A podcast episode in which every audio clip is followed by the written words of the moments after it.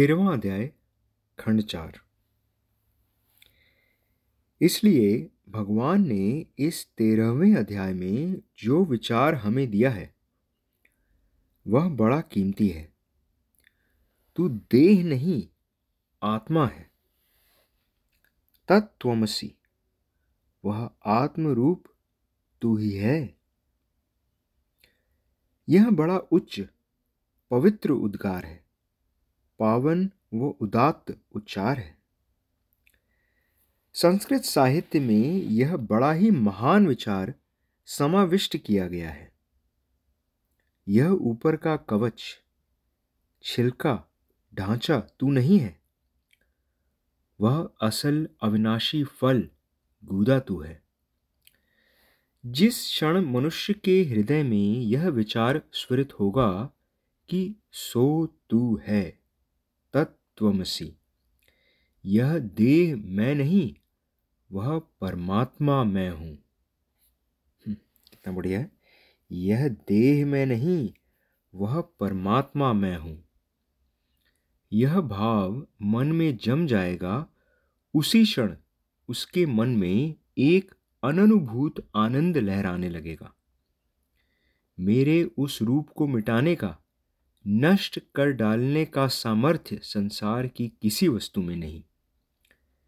किसी में भी ऐसी शक्ति नहीं है।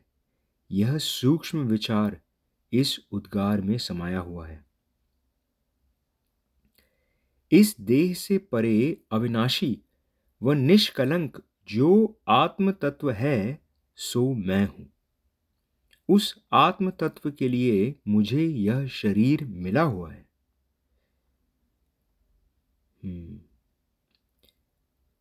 यह शरीर हमें मिला है। तो हम कौन हैं? हम वो आत्म तत्व है। अविनाशी, निष्कलंक, परमात्मा। जब जब उस परमेश्वरी तत्व के दूषित हो जाने की संभावना होगी, तब तब मैं उसको बचाने के लिए इस देह को फेंक दूँगा। परमेश्वरी तत्व को उज्जवल रखने के लिए इस देह को होमने को मैं सदा तैयार रहूँगा। मैं जो इस देह पर सवार होकर आया हूँ, सो क्या इसलिए कि अपनी फजीहत कराऊं? देह पर मेरी सत्ता चलनी चाहिए।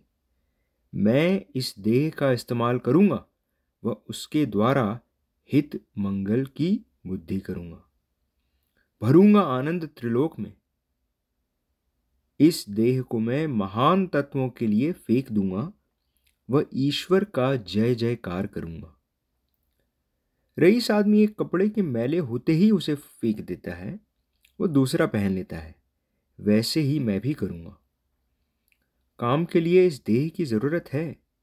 जिस समय यह देह काम के लायक न रह जाएगा, उस समय उसे फेंक देने में मुझे क्या पेशो पेश हो सकता है? सत्याग्रह के द्वारा हमें यही शिक्षण मिलता है। देह व आत्मा ये अलग अलग चीज़ें हैं। जिस दिन मनुष्य इस मर्म को समझ जाएगा, उसी दिन उसके सच्चे शिक्षण की, वास्तविक विकास की शुरुआत होगी। उसी समय हमें सत्याग्रह सधेगा। अतः यह आवश्यक है कि हम प्रत्येक इस भावना को अपने हृदय में अंकित कर लें। देह तो निमित्त मात्र, साधन है। परमेश्वर का दिया एक औज़ार है। देह तो निमित्त मात्र, साधन है। परमेश्वर का दिया एक औज़ार है। जिस दिन उसकी ज़रूरत खत्म हो जाएगी, उसी दिन इसे फेंक देना है। सर्दी के गर्म कपड़े हम गर्मियों में फेंक देते हैं। रात को ओढ़े हुए वस्त्र सुबह उतार देते हैं।